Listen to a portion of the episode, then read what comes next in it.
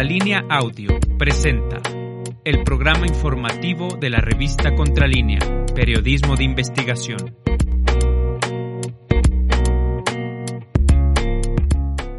Buenos días, mi nombre es Osimo Camacho y le doy la bienvenida a Contralínea, Periodismo de Investigación. Gracias por estar con nosotros este lunes 19 de septiembre de 2022. Le doy la bienvenida también a nuestro compañero José Reyes. Buenos días, José.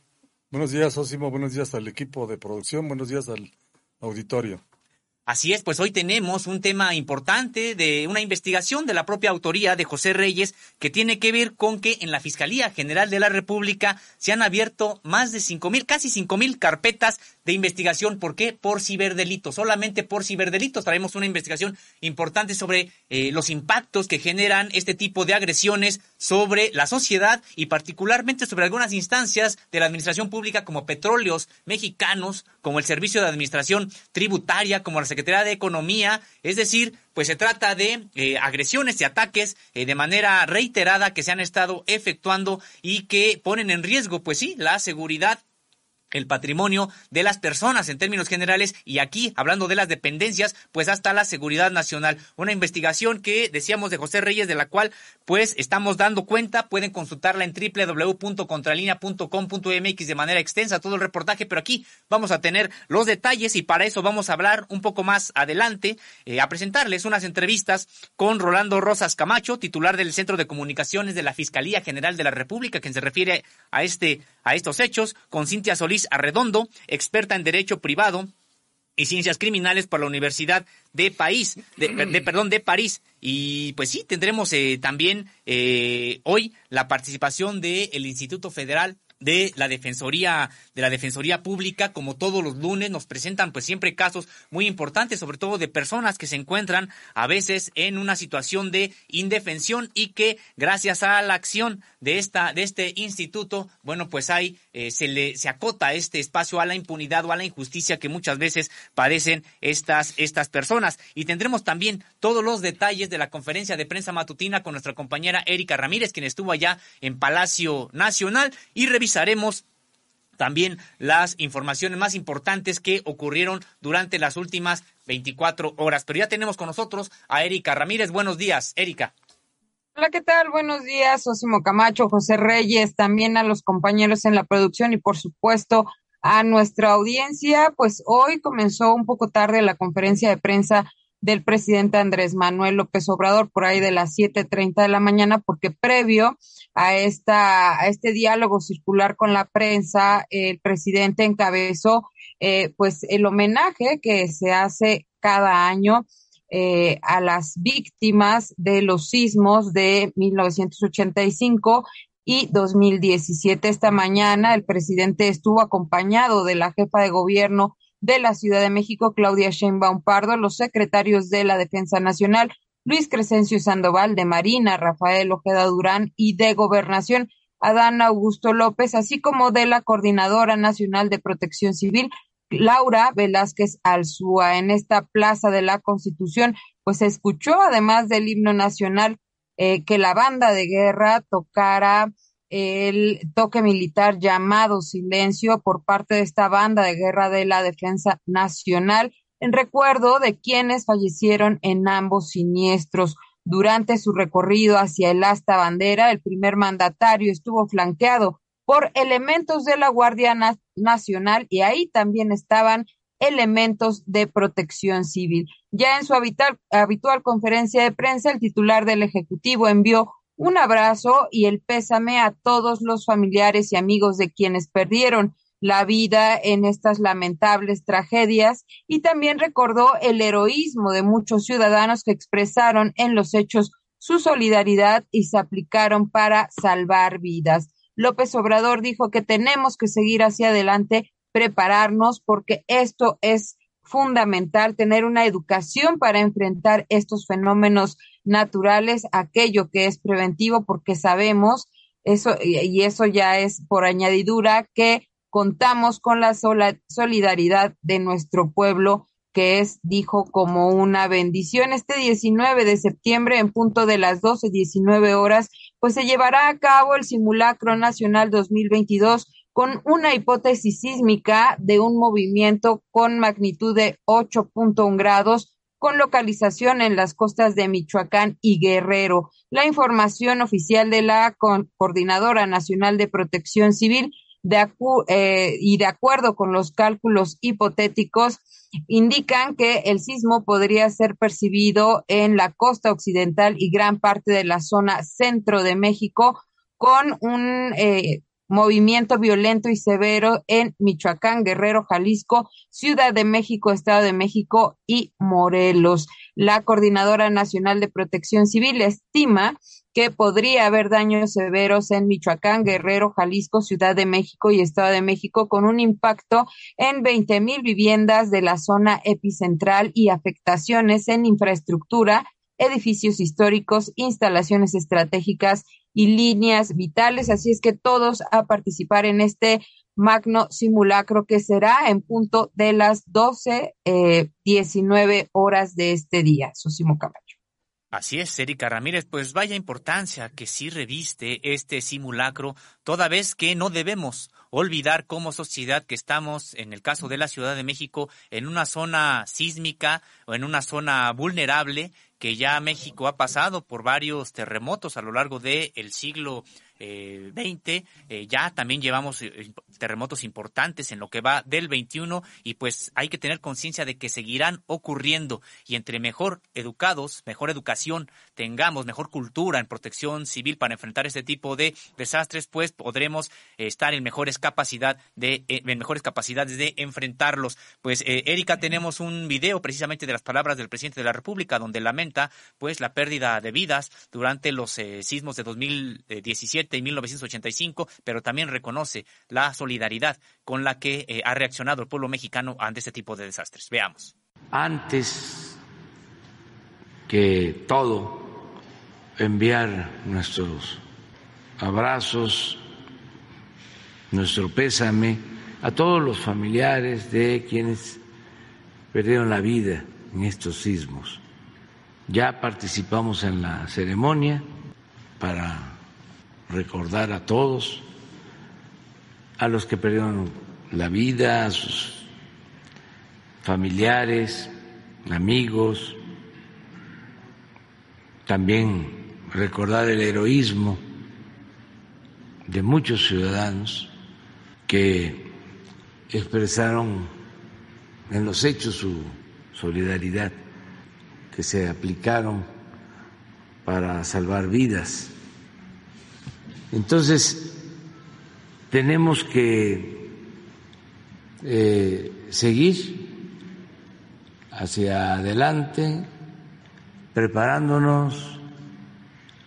Es fundamental la educación para enfrentar estos fenómenos naturales. Así es, Erika, buenos días, ¿cómo estás? Te saludo. Hola, ¿qué tal? Buenos días. Buenos días. La mañana el presidente de la República también se refirió a una propuesta que él hace para dar fin a la guerra Rusia-Ucrania que ya lleva ocho meses de acontecida. ¿Qué dijo al respecto, Erika? Escuchamos. Pues justamente el presidente Andrés Manuel López Obrador hizo referencia a esta propuesta de tregua presentada el pasado 16 de septiembre durante la conmemoración del desfile militar por el grito de independencia y todo lo que se ha desatado en torno a las redes sociales y estos medios de comunicación, eh, de alguna manera, eh, hay que llamarlo así, conservadores, en la que el presidente ha dicho que lo que han hecho fue, eh, pues ha sido distorsionar el sentido de la propuesta que él presentó, que es buscar la paz, y dijo, eh, lo pusieron del lado de Rusia.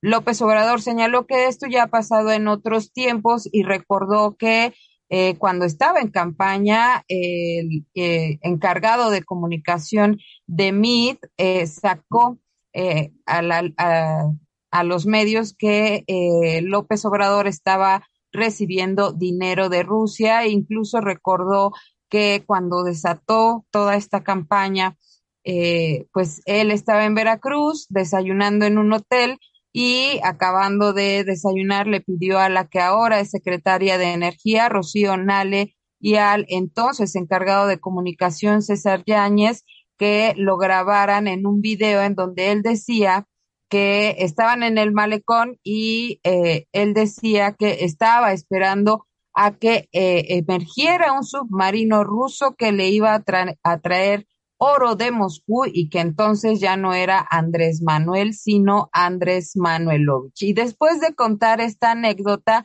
eh, pues se refirió a quienes están encargados de llevar a cabo esta campaña en su contra y en contra de la propuesta para que se consiga la paz en Rusia y, Ucrania, que básicamente pues pide que el secretario general de la ONU, Antonio Guterres, el Papa Francisco y el primer ministro de la India, eh, pues encabecen esta este comité de paz para que no haya ningún acto bélico por lo menos en cinco años y se busque pues más bien un espacio de paz en todo el mundo. Eh, dijo que eh, hay quienes defienden en toda esta campaña de desinformación que defienden al gobierno de Estados Unidos de manera oficiosa. Hay que recordar que este gobierno pues ha estado apoyando a Ucrania con eh, recursos para que incremente su eh, armamento y eh, esté involucrado en esta guerra.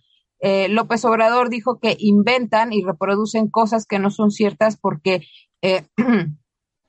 no crean comentó que los que se ocupan del espionaje son infalibles. Muchas veces no es inteligencia, sino espionaje y del malo. Entonces, pues eh, quienes están a cargo de difundir y propagar toda esta información, pues eh, les ha dado por eh, ser parte de, del grupo de espionaje de estas grandes potencias y pues se dedican a hacer toda esta, todo este trabajo que a veces por su crisis, por su misma crisis, desordenan todos los sistemas de información.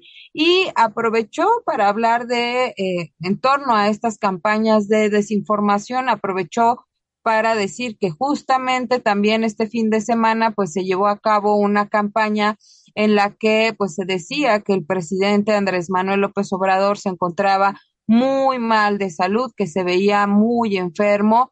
el presidente pues negó que esto fuera cierto, que dijo que una de sus simpatizantes ya había salido prácticamente a hablar por él y de alguna manera pues decir lo que estaba pasando. Es el hombre eh, pues que ha llegado a la presidencia del país que con más años, eh, de más edad en toda la historia de México y eh, que actualmente tiene 69 años y algunos, eh, pues sí, padecimientos por los que tiene que tomar medicamentos, pero el presidente aseguró se encuentra sano. Y eh, bueno, esta simpatizante que le ayudó a través de las redes sociales, pues contestó que era lógico que el presidente se viera un poco cansado porque por lo menos, por ejemplo, este fin de semana, pues se se levanta a diario a las 4 de la mañana. Luego, el 15 de septiembre, tuvo que esperar al grito y al otro día presenciar este desfile militar, cosa que muchas eh, veces eh, los jóvenes, pues los más jóvenes, no hacemos y pues es obvio que el presidente de repente luzca cansado por todo las actividades que lleva a cabo. Y bueno, ya regresando a esta propuesta de la ONU, López Obrador señaló que en pocos días el secretario de Relaciones Exteriores, Marcelo Ebrard Casaubón, presentará ante la Asamblea General de este organismo internacional esta propuesta que ya también se vio y se analizó con el embajador de México en aquel organismo, el doctor, este, ay, se me acaba de ir, eh, pero bueno, ahorita les doy el dato y que, bueno, reitero que México no tiene, este, ningún, ninguna postura a favor de las intervenciones. El análisis ya se hizo con el doctor Juan Ramón de la Fuente, que es quien está trabajando como embajador ante la Organización de las Naciones Unidas. Así es, Erika, interesante el tema y la controversia que se vive entre tirios y troyanos a raíz de este conflicto internacional entre dos naciones que están enfrentadas. Vamos a ver un, un video del presidente de cómo dijo este planteamiento. Y en la Asamblea General va a ser la propuesta. ¿Espera usted un respaldo internacional mayoritario al respecto de este tema? Yo creo que sí, porque conviene a todos. Las guerras son lo más irracional que puede haber. Y siempre he dicho que la política se inventó para evitar la guerra. Entonces, esa guerra, esa invasión, ya aclaré también que nosotros no podemos estar a favor de ninguna invasión porque hemos padecido de esas calamidades.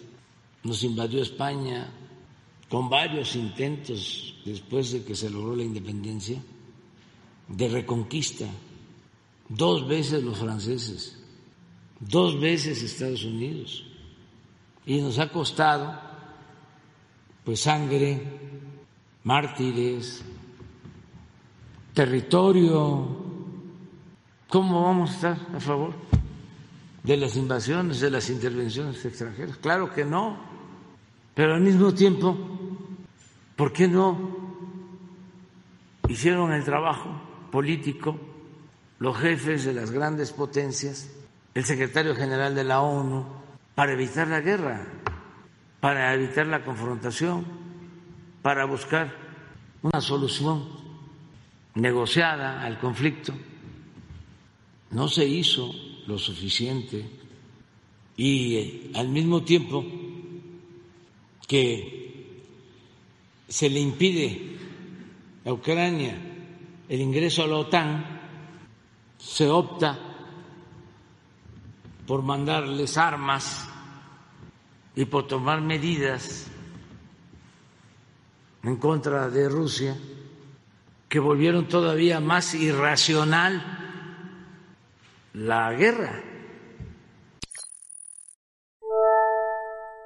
Pues veremos cómo finalmente será recibida esta propuesta mexicana que de entrada todos aquellos supuestos especialistas y periodistas, también supuestos especialistas en materia de relaciones exteriores, que actúan como voceros del gobierno de Estados Unidos, no de ahorita desde hace mucho tiempo, pero hoy se encuentran bastante eh, molestos porque México pues no se ha plegado a esta política dictada por Estados Unidos de eh, pues sí de criticar a Rusia de aislar a Rusia. Eh, y México no es que haya apoyado a Rusia ha sido muy claro el presidente de la República en el sentido de que condena la invasión lo que ha considerado una invasión pero también señala a la propia organización del Tratado del Atlántico Norte encabezada por Estados Unidos de ser la que ha estado animando esta guerra desde un principio. Y Erika Ramírez también el día de hoy ya ya comentó comentabas tú hace un momento y también eh, lo platicábamos aquí en, la mesa que eh, bueno pues se conmemoran eh, pues aniversarios de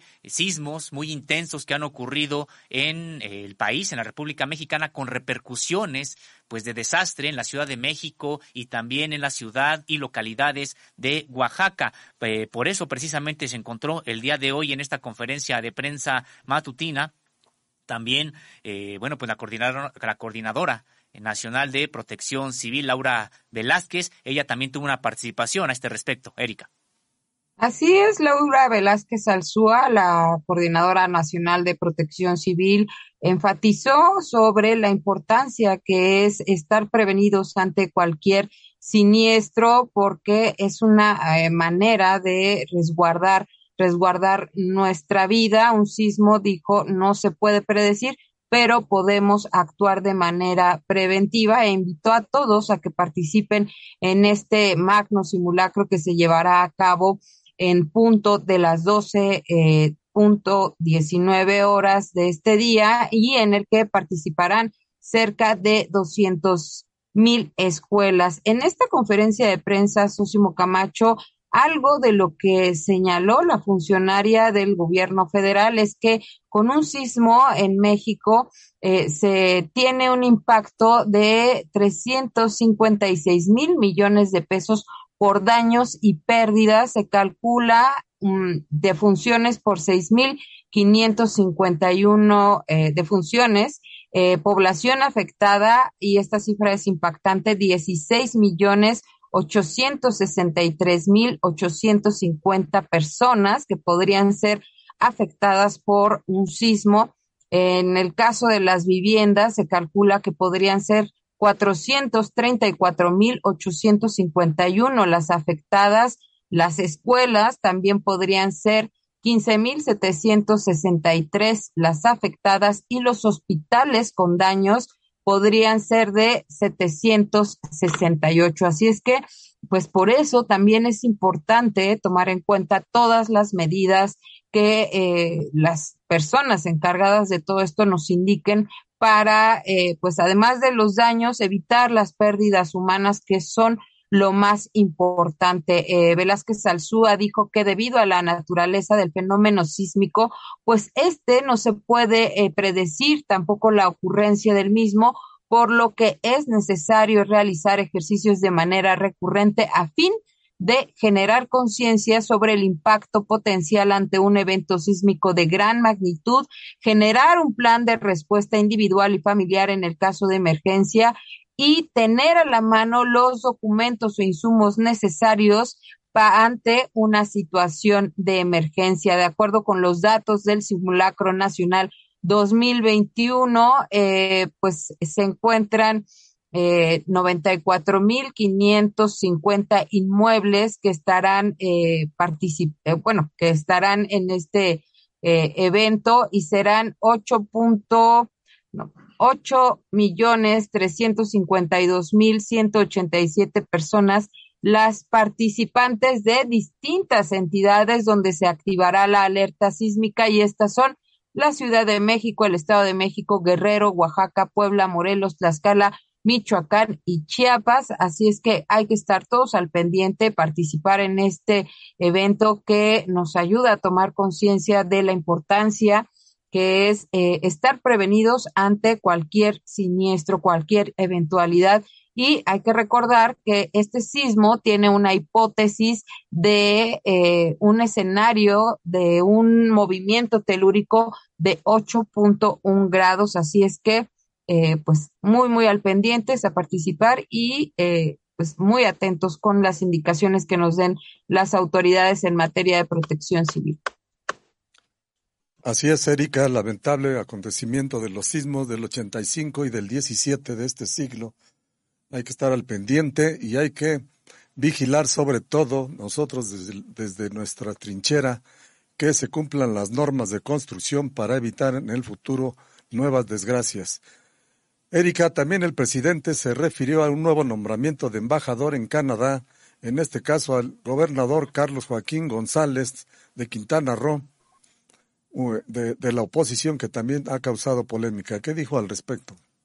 Así es, con respecto al nombramiento de Carlos Joaquín González, gobernador de Quintana Roo y propuesto como embajador en Canadá, el presidente Andrés Manuel López Obrador señaló que todavía tienen que hacerse pues los trámites correspondientes que serán llevados a cabo por la Secretaría de Relaciones Exteriores, quien va a pedir el beneplácito para el gobierno de Canadá, para que el gobierno de Canadá apruebe este nombramiento. Y luego explicó que esta decisión pues se tomó debido a que Carlos Joaquín eh, tiene un conocimiento amplio en materia turística y Canadá es uno de los países con mayor afluencia turística en Quintana Roo.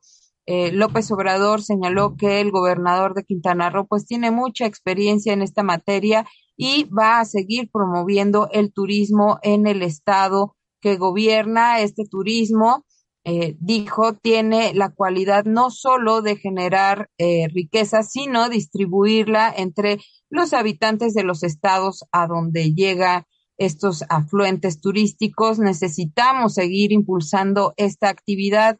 Claro, todo esto cuidando el medio ambiente y se está haciendo un buen trabajo en esta materia y el gobernador Carlos Joaquín González va a ayudar en esto y eh, pues a propósito de, de todo este eh, desarrollo turístico, eh, señaló el presidente, pues este fin de semana irá a supervisar las obras relacionadas con el tren Maya y la siguiente semana se eh, irá a los pueblos de Oaxaca para supervisar el trabajo que se está haciendo en las carreteras estatales y las carreteras artesanales en las comunidades más alejadas de este estado, además de inaugurar el proyecto del corredor transísmico y supervisar el avance de los apoyos a esto en Huatulco, Oaxaca. Así es que, eh, pues también parece que va a tener una agenda muy, muy movida el primer mandatario.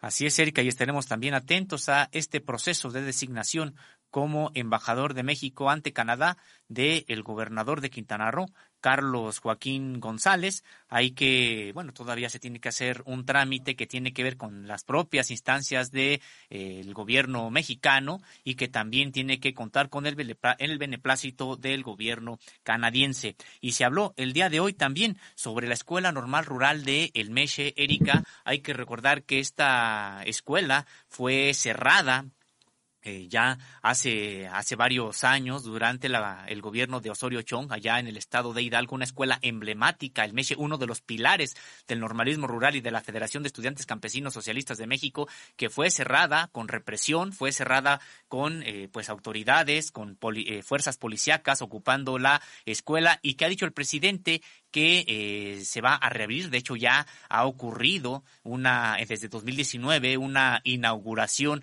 de la escuela, aunque hay que recordar que en los hechos, en los hechos todavía no se trata de una escuela normal rural porque no cuenta con los cinco ejes del normalismo rural ni con el modelo de las demás escuelas normales rurales. Pero, ¿qué fue lo que dijo el presidente el día de hoy sobre esta escuela normal rural?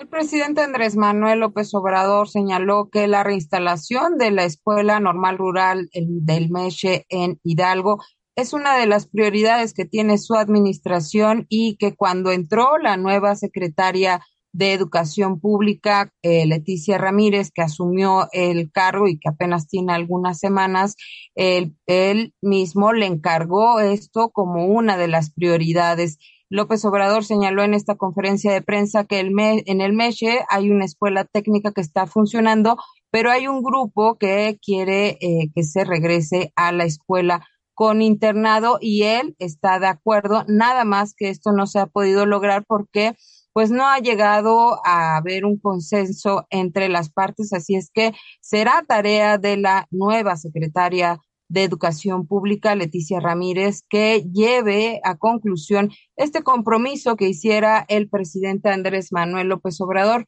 de atender a las escuelas normales rurales. Uno de los compromisos dijo que tiene pendientes, pero que no se va a ir del gobierno sin cumplirlos. Eh, el López Obrador señaló que él ha llevado acciones y programas que no había ofrecido desde su campaña y que ahora pues eh, están casi al mismo número de compromisos que ofrecí y este, este es uno de ellos que tiene que ser resuelto para que los alumnos de aquella entidad pues tengan nuevamente esta escuela normal rural que hay que recordarlo, Sósimo Camacho, eh, pues sean escuelas que dan eh, estudios a los hijos de los campesinos que también se preparan para ir a los lugares más apartados del país a impartir clases y educar a la gente más pobre de México. así es, este, Erika Ramírez. Bueno, y también en esta conferencia de prensa eh, matutina eh, se encontró Ricardo Sheffield Padilla a propósito de los lunes donde se informa quién es quién en los precios de varios eh, bienes, entre ellos los energéticos, la canasta básica, pero cuéntanos tú al respecto, por favor. Así es, Ricardo Sheffield Padilla presentó como cada lunes este quién es quién en los precios de los energéticos y también de los 24 productos de la canasta básica.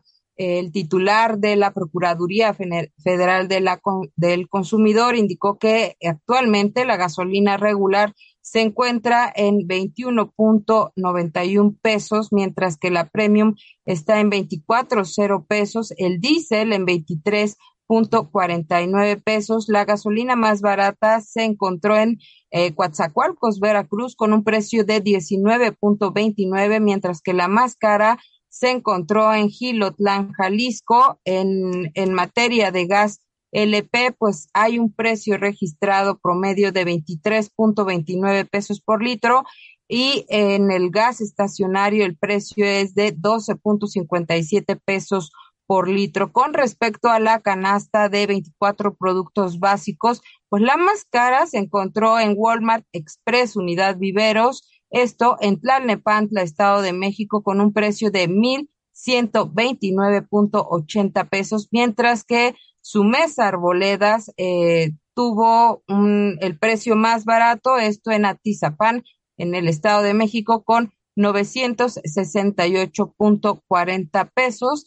Y pues hasta aquí eh, daríamos cuenta de estos precios, que es importante tenerlos en cuenta para evitar cualquier abuso a la hora de, pues sí, hacer nuestros consumos habituales. Así es, Erika Ramírez, tenemos un corte en específico sobre los precios de las gasolinas. Veamos. El precio de la gasolina regular la semana pasada fue de 21 pesos con 91 centavos, el precio de la premium 24 pesos con 4 centavos y el precio del diésel 23 pesos con 49 centavos. Eh, la mezcla mexicana de petróleo con corte el 15 de septiembre estuvo a 81 dólares con 39 centavos de dólar. Por lo tanto, el incentivo fiscal en esta semana es del 73.3% para la gasolina regular, 60.6% para la premium y 100% para el diésel, que el diésel es el que más impacta en otros precios porque es el combustible más utilizado en el transporte y en la industria. Seguimos viendo afortunadamente una tendencia a la baja en los precios internacionales de los energéticos. Las tres gasolineras que dieron más caro en esta semana que cerró, Shell, Chevron y Arco fueron las más careras. Así es, Erika, como todos los lunes, Schaeffer siempre dando a conocer los precios máximos y mínimos de los combustibles. Pues con esto, Erika, agradecemos tu participación, tu informe, pues siempre completo de la mañanera del presidente de la República desde Palacio Nacional. Que pases un excelente día. Igualmente para ustedes, a todos en, eh, pues sí, en el espacio de Contralínea, los compañeros también en la producción y para nuestra audiencia que tengan un excelente inicio de semana. Pues muy buena semana. Y sí, eh, José Reyes, con esto damos por concluida la revisión de lo que ocurrió hoy en esta conferencia de prensa matutina encabezada por el titular del Poder Ejecutivo. Y aprovechamos para enviar saludos a Silvia Holguín, Ana Santos, Rosa Carranza, Antonio Vico, Hugo Martínez, Adriana del Pilar, Alexa Basurto, Gerardo Martínez, Jaime Martínez Rodríguez, Rommel Vela y Daniel Becerra. Muchas gracias por estar con nosotros. Apreciamos mucho su compañía y les solicitamos que compartan los enlaces de esta emisión con sus contactos, con sus familiares, sus amistades, sus conocidos, para seguir haciendo crecer esta comunidad de Contralínea Periodismo de Investigación ahora que estamos aquí transmitiendo por, eh, bueno, pues por nuestro canal de YouTube. Y José Reyes, ¿qué te parece si rápidamente vamos a revisar eh, las informaciones más importantes que ocurrieron en este fin de semana, que fue un fin de semana largo, a propósito de que, eh, bueno, pues se atravesó el día de las fiestas patrias, eh, y por supuesto, eh, no podemos dejar pasar este grito de eh, por la independencia que conmemora precisamente pues aquella insurrección armada del pueblo mexicano la noche del 15 de septiembre para demandar la autonomía, la independencia con respecto de España y que en una guerra de 11 años eh, concluiría precisamente con la declaratoria de independencia de México. Hay que destacar que en esta, eh, en esta celebración, en esta ceremonia que además tiene carácter oficial en México de la noche del el 15 de septiembre conocida como El Grito, el presidente de la República, Andrés Manuel López Obrador, lanzó 20 vivas, pero también tres mueras. El presidente de la República arengó a los mexicanos para eh, gritar muera la corrupción, muera el clasismo, muera el racismo y que vivan los pueblos indígenas y por supuesto que viva que viva México dentro de otro tipo de arengas. Vamos, tenemos un corte sobre este estos hechos que ocurrieron el fin de semana pasado. Veamos. Mexicanas, mexicanos, viva la independencia. ¡Viva Miguel Hidalgo y Costilla! ¡Viva! ¡Viva Josefa Ortiz de Domínguez! ¡Viva! Mario Allende. ¡Viva! ¡Viva Leona Vicario! ¡Viva! ¡Viva José María Morelos y Pavón! ¡Viva! ¡Viva Vicente Guerrero! ¡Viva! ¡Vivan los héroes anónimos! ¡Viva! ¡Viva la libertad! ¡Viva! ¡Viva la igualdad! ¡Viva! ¡Viva la justicia! ¡Viva! ¡Viva la democracia! ¡Viva! ¡Viva nuestra soberanía! ¡Viva! ¡Viva la fraternidad universal! ¡Viva! ¡Viva la paz!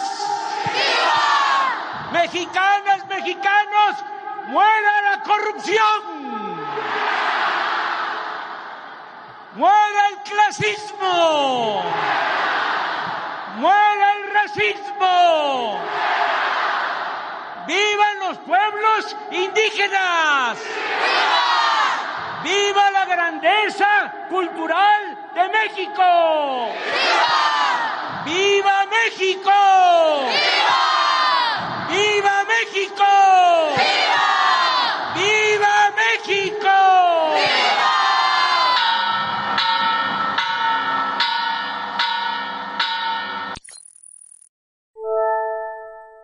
Así es, Ósimo, estimado auditorio. Después del grito al día siguiente, el 16 de septiembre, el presidente de la República encabezó el tradicional desfile militar donde eh, di, anunció que presentaría su propuesta de tregua para lograr la paz entre Rusia y Ucrania, criticó a la ONU y planteó que, eh, que no hizo lo necesario para evitar la guerra. Durante esta celebración del 212 aniversario del grito de independencia, el mandatario expuso urgente lograr un acuerdo para detener el conflicto. Tenemos un video de cómo planteó su propuesta el presidente que dijo la llevará a la ONU el secretario de Relaciones Exteriores, Marcelo Ebrard Casaubon. Marcelo Ebrard, secretario de Relaciones Exteriores de México, presentará con el respeto y el protocolo indispensable en, las, en la Asamblea General de las Naciones Unidas. Se trata de buscar con urgencia un acuerdo para detener la guerra en Ucrania y lograr hacia adelante una tregua de cuando menos cinco años en favor de la paz entre todas las naciones para dedicar todo ese tiempo a enfrentar los grandes y graves problemas económicos y sociales que aquejan y atormentan a los pueblos del mundo. La política es el único instrumento que tenemos para evitar la guerra. Sin embargo, grupos de interés situados en posiciones de poder gubernamental o económico se esmeran en conducir la política hacia el conflicto armado. Y una vez cometido este error, en lugar de enmendarlo, optan por profundizarlo sin que les importe el sufrimiento que infligen a la humanidad ni el daño que causan a la estabilidad de las naciones y al bienestar de las sociedades. De esa manera se originaron la guerra de Rusia en Ucrania, las posteriores sanciones adoptadas y el masivo envío de armas al país invadido. Pues ahí está la parte medular de esta exposición que hizo el presidente de la República con respecto de una propuesta que llevará el secretario de Relaciones Exteriores ante la ONU para ser discutida en el seno de las Naciones Unidas precisamente y tratar de buscar una salida a esta guerra que, bueno, pues eh, de manera formal enfrenta a Rusia con Ucrania, pero que sabemos en realidad se trata de la organización del Tratado del Atlántico Norte, pues cercando a Rusia y que, eh, bueno, pues eh, esto ha generado ya problemas, por supuesto, en primerísimo orden, pues humanitarios, de, desplazamiento de personas, pero también está generando problemas económicos a Europa y al resto del mundo. Estaremos atentos a qué tipo de recibimiento pueda tener este esta propuesta de México, que de entrada, pues ya vimos que eh, Ucrania eh, parece no querer la paz, ha dicho que no está de acuerdo, eh, se espera también que haya algún tipo de digamos que de negativa por parte de Estados Unidos e incluso de Rusia, porque tampoco la propuesta mexicana es realmente, como se ha querido mostrar, a favor de Rusia. También hay una crítica importante hacia Rusia y de hecho implicaría la retirada de Rusia de eh, Ucrania, las tropas rusas de Ucrania, algo que también eh, vemos difícil que ocurra. Aquí en realidad lo importante será que se pueda llegar a, una, a, un, a diálogos, a acuerdos entre todas las potencias y entre la comunidad internacional para eh, dejar eh, pues de incentivar este sufrimiento que se está causando a miles y a cientos de miles de personas de manera directa allá en Europa del Este. Con esto, José Reyes, damos por terminada esta revisión de la información y pasamos a esta sección que tenemos eh, con el, Instituto Federal de Defensoría Pública. Hoy vamos a hablar acerca de los abogados especializados en la atención a personas con discapacidad. Eh, vaya, eh, siempre temas que pues nos nos indignan, nos sorprenden, que presenta precisamente el instituto, porque ya habíamos hablado de la vulnerabilidad que tienen mujeres, eh, por el hecho de ser mujeres, a veces cuando son indígenas, pues tienen eh, doblemente la vulnerabilidad, por supuesto que tienen escasos recursos y eso las hace todavía más vulnerables. Pero a veces dejamos de lado lo que pasan las personas con discapacidad o con capacidades diferentes, en el sentido de que están todavía en mayor desventaja eh, más cuando no se cuentan los recursos y aquí hay un área, pues podríamos decir que de oportunidad del propio instituto para defender a personas que se encuentran en esta situación, pero tenemos, tenemos un video que ha preparado el propio instituto sobre este asunto. Veamos. Hola, buenos días. Mi nombre es Ayesa. Estamos aquí en, en la IFDP, es el Instituto de Defensoría Pública. Hay 45 personas de este instituto que están promoviendo y está trabajando con nosotros, Katy. Ella nos está enseñando el curso de lengua de señas mexicana, con una duración de 40 horas. El costo es de 112 pesos por participante. Hola, madame. Buenos días a todos. Mi nombre es Rael y esta es mi seña con la configuración R sobre la 100 hacia abajo. RE.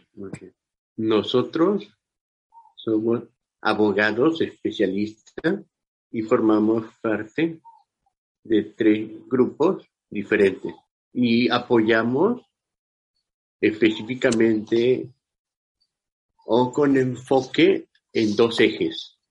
El primero es en la defensa, en la defensa de la legislación de las personas con discapacidad y el segundo a la comunidad sorda. Reconocimiento y empoderamiento de la comunidad sorda y de esos puntos nosotros atendemos más para, el beneficio de la comunidad sorda. Esto genera una mayor inclusión de la sociedad. Agradecemos mucho al licenciado Genaro Madrigal Ríos, jefe del Departamento en Discapacidad del Instituto Federal de Defensoría Pública, pues su participación en este espacio. Muy buenos días, licenciado. Hola, buenos días. Muchas gracias por la invitación. Eh, abogado, pues eh, siempre muy interesantes estos temas que presenta el Instituto Federal de Defensoría Pública. Antes de hablar de las propias capacidades que cuenta en esta materia, el instituto me gustaría que nos pudiera platicar, ustedes que, eh, bueno, pues están trabajando de manera muy intensa en las propias cárceles o los centros de reclusión de todo el país, pues si nos pudiera decir su perspectiva de cómo se encuentran las personas con discapacidad que están internas en algunos de estos penales, centros de reclusión, eh, porque sabemos las dificultades que tienen muchos otros grupos vulnerables, pero no nos habemos referido a las personas que tienen discapacidad o capacidades diferentes. ¿Cuál es la situación que usted podría considerar en términos generales? Claro, mira, como lo ha señalado, eh, pues bueno, es importante tener en cuenta eh, que estos grupos de vulnerabilidad muchas veces enfrentan varias situaciones eh, que lo hacen, de, varias situaciones de vulnerabilidad. Una de ellas, como señalabas, es el ser mujer, el ser, perteneciente a una comunidad indígena. Las personas en reclusión por sí mismas son, eh, están en una situación de vulnerabilidad y esto se agrava también cuando existe eh, una situación de discapacidad en la, en la que tienen que enfrentar las barreras que la misma sociedad impone a personas con una diversidad funcional o, o, o que tienen eh, la necesidad de determinados ajustes para poder desenvolverse de manera regular en, en la sociedad. En este sentido, eh, pues claramente cuando existen distintos factores que hacen que la persona sea vulnerable, eh, pues bueno, la situación que de por sí es difícil, como lo es el, estar en reclusión, hace que sea todavía mayor la dificultad. En el caso de las personas con discapacidad, pues va desde el tema de poder desplazarse dentro del mismo centro de, de, reclusión hasta el poder comunicarse directamente, eh, tanto con el personal de seguridad, con sus compañeros, con personal médico. Eh, claramente, pues sí, se presenta una situación todavía de, de vulnerabilidad agravada en la cual pues los obstáculos son mayores para poder desenvolverse libremente y, y pues bueno, eh, tener eh, o, transitar este estado, ese tiempo de reclusión de manera digna es todavía más, más difícil y más compleja para personas con discapacidad. Interesante, abogado Genaro Madrigal. Soy José Reyes, reportero de la revista Contralínea. Yo quisiera preguntarle, desde el punto de vista de la institución, ¿Cuáles son los obstáculos que enfrenta para realizar su labor? Me refiero a la falta de materiales, personal, instalaciones, etcétera, para desarrollar su trabajo. Eh, mira, eh, realmente en el instituto y en general en el Poder Judicial de la Federación se han hecho las adecuaciones para poder eh, pues dar el servicio de la mejor manera posible. Afortunadamente contamos con la posibilidad de acceder a material en braille para personas ciegas o que sean usuarios del sistema braille. Podemos contar con interpretación en lengua de señas para poder brindar los servicios y las instalaciones en general son accesibles para personas que tengan dificultades en el desplazamiento, ya sean usuarias de silla de ruedas o que necesiten algún otro tipo de apoyo. Desafortunadamente, eh, esta situación no se replica en todas las instancias de gobierno y tampoco en todos los espacios eh, públicos, incluso cuando hay servicios privados. Eh, nos ha tocado conocer de muchos casos en los que personas que son usuarias de lengua de señas no pueden acceder, por ejemplo, a servicios bancarios eh, o también personas que requieren algún apoyo para trasladarse o para comunicarse, por ejemplo, a través de un computador, eh, pues se les es negada eh, el acceso a estos servicios y es cuando precisamente la Defensoría busca intervenir, haciendo nosotros los ajustes que sabemos que, que es por obligación para el Estado en general y para todos aquellos particulares que brinden algún servicio que sea abierto al público en general. En ese sentido, eh, pues bueno, las principales barreras y los principales obstáculos siempre son en cuanto a accesibilidad eh, de las instalaciones y del espacio físico, así como a barreras en la comunicación. Tal vez serán las principales debido a que es necesario que para poder comunicarnos con una persona con un determinado tipo de discapacidad se hagan determinados ajustes. El ejemplo más claro pues es el, el uso de lengua de señas mexicana para personas sordas que sean usuarias de, de lengua de señas. Igualmente, eh, pues bueno, el sistema braille es, eh, es necesario para personas ciegas que conocen este sistema y que es la única manera en la que pueden tener certeza de documentos que están firmando o de eh, pues los servicios que se están brindando en, en distintas instituciones. Esos tal vez serían las principales barreras o los principales obstáculos que hemos encontrado al momento de realizar el, de dar el servicio a las personas con discapacidad. Abogado, eh, bueno, pues interesante el tema, la labor que realiza el propio instituto para propiciar eh, condiciones en términos generales, pues de mayor equidad para las personas que padecen alguna discapacidad o que tienen capacidades eh, diferentes. Pero quería preguntarle si de manera particular el instituto lleva la defensoría de casos donde personas con discapacidad, eh, pues gracias a esta desventaja en la que se encuentran con respecto del resto de la sociedad y a la falta de una de, podremos decir que una visión general en las instancias gubernamentales para garantizar los derechos de estas personas, pues sean víctimas de alguna injusticia que ustedes estén tratando de reparar, de mitigar, que estén acompañando algunos casos.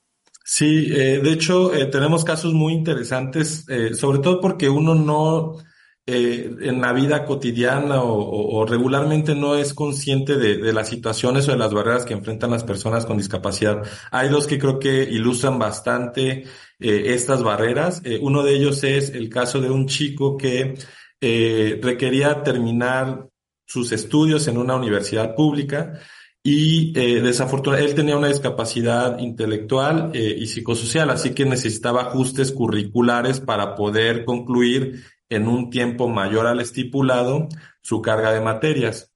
Eh, esta universidad se lo negó en su momento, el instituto intervino, promovió eh, un amparo a favor de, de, del chico y eh, la autoridad jurisdiccional obligó a la universidad a que realizara este ajuste de curricular para que la persona pudiera terminar en un mayor tiempo al estipulado eh, su carga de materias y actualmente el chico ya, está en trámite de su título y, y pues bueno, se pudo de esa manera evitar eh, una discriminación que aunque pareciera que se le está aplicando el mismo criterio que a todos, debido a las barreras que enfrenta particularmente por su situación de discapacidad, en realidad aplicar esta misma regla implica una discriminación escondida u oculta hacia una persona eh, con discapacidad, aunque pudiera parecer que estamos tratándola de una manera similar, hay que eh, hacer determinados ajustes para que todos estemos en un mismo eh, nivel y, no sea una mayor dificultad a la regular la que tengan que enfrentar las personas con discapacidad. El otro ejemplo que quería comentarles es de una comunidad sorda en el estado de Hidalgo. Son aproximadamente 32 personas las que hemos estado apoyando para acceder a, la, pensión de bienestar para personas con discapacidad. Eh, en este caso, la pensión de bienestar tiene un límite hasta los 29 años para poder acceder a ella. Sin embargo, el instituto ha realizado en diversas ocasiones, eh, pues varios, ha, promovido diversos recursos para que personas mayores a esta edad puedan acceder a esta pensión debido a que no hay una justificación constitucionalmente válida eh, para, para limitar eh, el acceso a, a, esta pensión. En el caso de las personas con eh, sordas en el estado de Hidalgo, hay una doble dificultad para poder acceder a este servicio debido a que no únicamente es el tema de la edad que, por el que se les limita, sino también la, la falta de ajustes para poder realizar una comunicación directamente con las personas. En muchas ocasiones, eh, tienen que ir acompañados de familiares y es directamente con los familiares con quienes se realiza eh, pues todo el trámite. En el caso del instituto, lo que hemos buscado es que sea la persona directamente la que interesada, la que esté presente en, en todo el desarrollo del trámite, que sea con quien se comuniquen con el apoyo eh, de un intérprete eh, para efecto de poder hacer esta comunicación, pero siendo el centro como tal la persona sorda que está accediendo a esta pensión de bienestar. Y bueno, estos casos es importante también señalar que cualquier persona que nos esté escuchando del auditorio que tenga una situación similar pueda acceder directamente, eh, ponerse en contacto con el instituto y se le brindará el servicio de manera completamente gratuita para poder acceder tanto a pensión de bienestar, a servicios educativos, así como a toda la amplia variedad de derechos con las que contamos todas las personas. Eh, obviamente tendremos en cuenta la discapacidad o la situación que enfrentan para nosotros realizar los ajustes necesarios para que no eh, se les eh, se, se tengan, sufran una discriminación mayor a la que han venido desarrollando en su situación particular. Abogado, vemos que también al interior del propio instituto pues tiene una suerte de pues de formación, de, de incorporación de personas eh, en situación de capacidades diferentes o de discapacidad y que ellos mismos se encargan, tienen, tienen eh, eh, responsabilidades. Si nos pudiera platicar un poco acerca de este asunto, si hay abogados, eh, cómo le hacen para incorporarse a este instituto y qué responsabilidades tienen. Claro, mira, actualmente eh, contamos con alrededor de eh, 17 personas con discapacidad dentro del instituto y eh, bueno, también nosotros estamos abiertos y buscando muchas veces incluso en redes, eh, pues personas con un, con el perfil jurídico que puedan incorporarse al instituto y que tengan alguna discapacidad, debido a que tenemos en cuenta dos cosas. Una es la dificultad que es acceder a un trabajo teniendo una discapacidad. Eh, y la segunda es todos aquellos que ya hayan concluido una carrera universitaria en derecho con todas las dificultades que implica, aña- añadiéndose obviamente los obstáculos que enfrentan por su discapacidad, que tengan la posibilidad de entrar en el instituto y que de esa manera eh, brinden eh, los servicios que están enfocados también a personas con discapacidad desde una perspectiva de discapacidad por las mismas personas que enfrentan situaciones similares. En ese sentido, eh, contamos con una bolsa de trabajo que si nos siguen en nuestras redes sociales, pu- pueden, eh, pu- pueden tener acceso a ella, pueden ver eh, los datos que, que hay que mandar y eh, pues bueno, la- las puertas están abiertas completamente para que las personas eh, con cualquier tipo de discapacidad se puedan incorporar. Como había mencionado, contamos con el servicio de documentos en braille. Podemos, eh, tenemos la posibilidad de contactar intérpretes de lengua de señas mexicana, lo cual permite que la Defensoría Pública sea un espacio accesible tanto para las personas que se les brinda el servicio como para las personas que también laboran dentro de la Defensoría. Abogado, si por favor nos pudiera decir que eh, cómo se contacta las personas que requieran de los servicios del Instituto de la, de la Defensoría Pública, cómo que se contactan con el instituto. Claro, eh, contamos con la línea eh, de Defensatel, la cual es eh, 800-224-2426. Esta funciona eh, los, 20 eh, los 165 días del año, las 24 horas. En cualquier momento en el que llamen ustedes a esta línea, siempre habrá, habrá un abogado o abogada que les conteste y que les pueda dar la orientación. Eh, igualmente, si ustedes acuden directamente al, a los, eh, a las instalaciones que tiene el instituto en toda la República Mexicana, eh, podrán acceder a los servicios directamente del instituto, así como al, les podrá atender eh, alguno de los 35 abogados y abogadas que tenemos especializados en, en atención a personas con discapacidad en todo, en toda la República Mexicana. Igualmente contamos con un correo electrónico, el cual es eh, ifdp-canaliza pcd de personas con discapacidad arroba correo punto cjf punto gov punto mx. Ese correo eh, lo, estamos monitoreando constantemente todos los días para efecto de poder eh, canalizarle con un abogado a las personas que, que, que así lo soliciten. Es importante que se escriben al correo, eh, pongan en qué estado viven, un número telefónico para poder contactarles y describir de manera breve eh, su situación para que el abogado o la abogada que les contacte pueda tener, eh, pues bueno, una cierta idea de eh, cuáles son los recursos que pudiera promover o una estrategia de litigio anticipada para poder atender de, menor, de mejor manera eh, los casos que, que se presenten. Abogado Genaro Madrigal Ríos, jefe del Departamento en Discapacidad del Instituto Federal de Defensoría Pública, agradecemos mucho su participación en este espacio y estamos atentos a los trabajos que realiza el instituto, en este caso, con respecto de personas con discapacidad. Muchas gracias por la invitación y de nuevo eh, insistir e invitar al, al auditorio a que se acerquen a la Defensoría para cualquier asunto legal que tengan. Si son personas con discapacidad, tengan la certeza de que el espacio es completamente accesible y los abogados y las abogadas eh, son sensibles completamente a las situaciones que atraviesan las, las personas con discapacidad en todo el país. Muchas gracias. Muchas gracias, abogado. Habla José Reyes.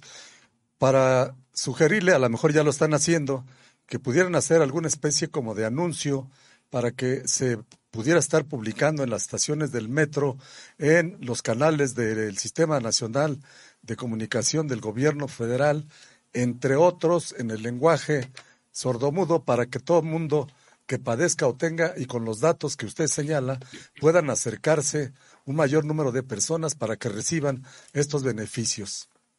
Por supuesto, lo tendremos en cuenta. Eh, una labor y un área en la cual nos enfocamos mucho es la difusión porque sabemos que muchas veces las personas no se acercan por falta de conocimiento, debido a que no saben que existe la Defensoría, no saben que se les brinda un servicio especializado y con los ajustes necesarios para que se les atienda con dignidad y con eficacia. Y eh, pues bueno, que aparte de todo es completamente gratuito. Así que sí, por supuesto lo tomaremos en cuenta y muchas gracias por, por el espacio para poder difundir los servicios del instituto. Pues Al contrario, gracias. estamos abiertos. Muchas gracias. Gracias, pues han sido las palabras del licenciado Genaro Madrigal Ríos, jefe del Departamento en Discapacidad del Instituto Federal de Defensoría Pública. Eh, y aprovechamos, José Reyes, este momento para eh, recordarle a la audiencia que nos encuentra eh, como contralínea en las redes sociales de YouTube, Facebook, Twitter e Instagram. Y estamos también como Contralínea Audio en Apple Podcasts, Spotify y iBox. Gracias por estar con nosotros. Los esperamos también en nuestra eh, página web www.contralinea.com.mx donde puede pues eh, profundizar sobre los propios temas que aquí estamos tratando y pasamos precisamente a este tema principal del día de hoy en la Fiscalía General de la República cinco mil carpetas de investigación por ciberdelitos. Eh, la Fiscalía General de la República tiene abiertas, como decíamos, cinco mil carpetas de investigación, especialmente por ataques a sistemas de cómputo y redes gubernamentales de empresas, bancos y particulares vulnerados desde hospedajes cibernéticos en todo el mundo. Destacan los casos de intentos por vulnerar a petróleos mexicanos, las Secretarías de Economía y Turismo y el Servicio de Administración Tributaria, cuyos expedientes siguen abiertos y en investigación, pues es una eh, precisamente un reportaje que nos presenta José Reyes y José Reyes, pues eh, creo que nos podrías comentar cuáles son, eh, pues, eh, las principales características, la principal información de esta investigación que hoy estás presentando. Así es, Ósimo Auditorio. Eh, tuvimos la oportunidad de platicar con el licenciado Rolando Rosas Camacho. Él es el titular del Centro de Comunicaciones de la Fiscalía General de la República, responsable también del tema de la ciberseguridad de carácter federal, así como con la abogada Cintia Solís Arredondo, experta en Derecho Privado y Ciencias Criminales por la Universidad de París. En el caso del licenciado Rosas Camacho, nos dijo que pues este fenómeno de los ciberdelitos se, se despuntaron un 30% durante la pandemia del COVID-19 lo que representó un incremento del 16% en, en investigaciones que realiza la Fiscalía en este tipo de crimen al interior de la República. Señaló, como ya lo dijo Sosimo Camacho, que llevan a cabo en total hasta el momento cinco mil carpetas de investigación abiertas, para lo cual fue necesario el intercambio de información internacional toda vez que se trata de ataques a sistemas de cómputo y redes gubernamentales de distintos entes públicos y privados vulnerables desde eh, hospedajes cibernéticos en todo el mundo, señaló el funcionario. Nos dijo pues que en este caso, eh, dentro de las cinco mil carpetas de investigación iniciadas por el Ministerio Público Federal, destacan por su importancia estratégica eh, entre muchas de las que se encuentran en los 3.000 eh, instancias del gobierno federal, de las instalaciones estratégicas del país que trataron de eh, vulnerar las petróleos mexicanos, la Secretaría de Economía, Turismo, el Servicio de Administración Tributaria, todos ellos, entre otros, cuyos expedientes, dijo eh, Rosas Camacho, siguen abiertos. Sósimo. Pues digamos, es información importante vertida por el propio titular del Centro de Comunicaciones de la Fiscalía General de la República, como bien comentas, Rolando Rosas. Eh, vamos a presentar eh, los cortes de esta entrevista que sostuviste, José Reyes, precisamente con este servidor público, además experto en materia de eh, ciberseguridad. Eh, en este primer corte señala cómo las instancias de procuración de justicia consideran tienen, los, tienen la suficiente capacidad para investigar este tipo de delitos. Vamos a ver cómo lo señaló. La, población, lo que yo les decía es que deben tener la certeza de que las instancias de procuración, tanto del fuero local como del fuero federal, eh, tienen la suficiente capacidad como para poder investigar los delitos. Pero también hay que tomar en cuenta que son muchísimas las conductas eh, delictivas, como decía el maestro Radamés hace un rato, hay demasiados eh, incidentes, por ejemplo, cibernéticos. Yo puedo considerar un incidente cibernético desde que se me acabe la pila del teléfono y eso no es motivo de una investigación propiamente. Lo que es motivo de una investigación es la afectación de la persona, de la persona y al, y al mismo tiempo de su patrimonio, ¿no? Y lo mismo sucede en el tema del foro federal la afectación al sistema mexicano de en cualquiera de sus modalidades es digno de que, la, de que el, el Estado realice alguna investigación a profundidad, ¿no? Creo que si hay eh, se han hecho muchos esfuerzos, lo que decían hace rato, hay 12 iniciativas, hay eh, diferentes procuradurías que han desarrollado sus cibernéticas, la Guardia Nacional ha hecho esfuerzos impresionantes para tener las WEX, ahorita alrededor de 17 eh, instancias de investigación cibernética a nivel nacional, o sea, prácticamente es más de la mitad de los estados que ya cuentan con un, una instancia de investigación cibernética y creo que los esfuerzos, si no han sido suficientes, sí se está trabajando y se, está poniendo mucho empeño precisamente en atender la demanda de la población. Interesante, Sósimo, lo que nos dijo Rosas Camacho, titular de comunicación del Centro de Comunicaciones de la Fiscalía General de la República en entrevista para Contralínea. También se refirió al caso de Pemex, un caso emblemático que eh, hace un par de años trataron de eh, hackearlo y al parecer se habían sustraído varios archivos y documentación del personal de la paraestatal. Vamos a ver cómo lo planteó en la entrevista. El caso de Pemex, por ejemplo, es un caso, es un caso relevante. ¿Sigue abierto? Todo un seguimiento. Sigue abierto. Sigue abierto y es un tema de un ransomware eh, que pegó, se pidió el, este, a través de, pues el correo que atacó al, precisamente a la empresa, eh, pues alguna un tema en bitcoins. Este sigue abierto afortunadamente eh, la dependencia supo supo de alguna manera este contener contener el ataque, resguardar la información que era, que era importante y la que no, pues la dejaron, la dejaron perder, no, no, no valía mucho la pena, pero eso nos ha servido precisamente para que el resto de las dependencias pongan atención. Eh, los ataques que ha sufrido Economía o Secretaría de Turismo también tienen una carpeta de investigación, pero también gracias a las medidas que se han tomado por el gobierno federal, de alguna manera pues ha, minimizado el, el potenciamiento de, este, de estos temas. Pues vaya, interesante estas declaraciones de este titular de la del Centro de Comunicaciones de la Fiscalía General de la República en el sentido de los ataques que ha recibido eh, distintas dependencias, particularmente el caso de Petróleos Mexicanos que han dicho, pues eh, el caso que, citó pues sirvió para que pues eh, se pusieran las alertas en esa dependencia y en las demás. No se puede bajar la guardia ante este tipo de ataques. También se refirió que México sí tiene la infraestructura, porque mucho se ha hablado sobre si México tiene realmente las capacidades de hacer frente a este tipo de eh, agresiones que vienen generalmente del extranjero. y bueno, él señala que la infraestructura sí hay. Veamos.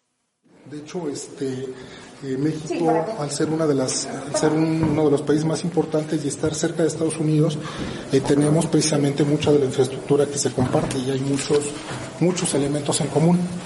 Este, sí hay, sí hay esa infraestructura y es precisamente una de las cosas que tiene que hacer el Estado, ¿no? Velar por, velar por precisamente darle seguridad o brindarle seguridad a, a esa infraestructura, ¿no? no, Son, vulnerables, no hay falta de radares, de equipo de primera para ser más eficaces, estar acorde, por ejemplo, con los acuerdos de la OCDE. Pero eso, eso ya es un tema más que tiene, que sí, que tendría que, que contestarlo Marina o que tendría que contestarlo Sedena.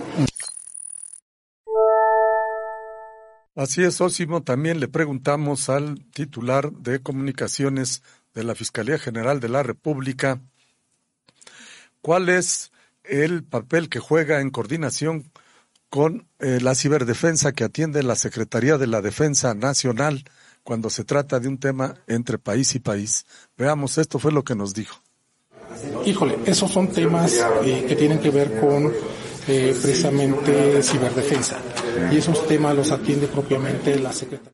Pues se sabe de algunos gobiernos, no está, no está obviamente acreditado ni demostrado, sí se sabe o se tiene la sospecha de que hay gobiernos que realizan algún tipo de ataques de ransomware o tipos de malware con la obtención de algún tipo de beneficio, aunque no se tiene la acreditación perfecta de, de quién está detrás, ¿no? Este, se sospecha y pues mientras se tenga la sospecha pues hay que seguir investigando, ¿no? Que es lo que le compete a las instancias de procuración de justicia, ¿no?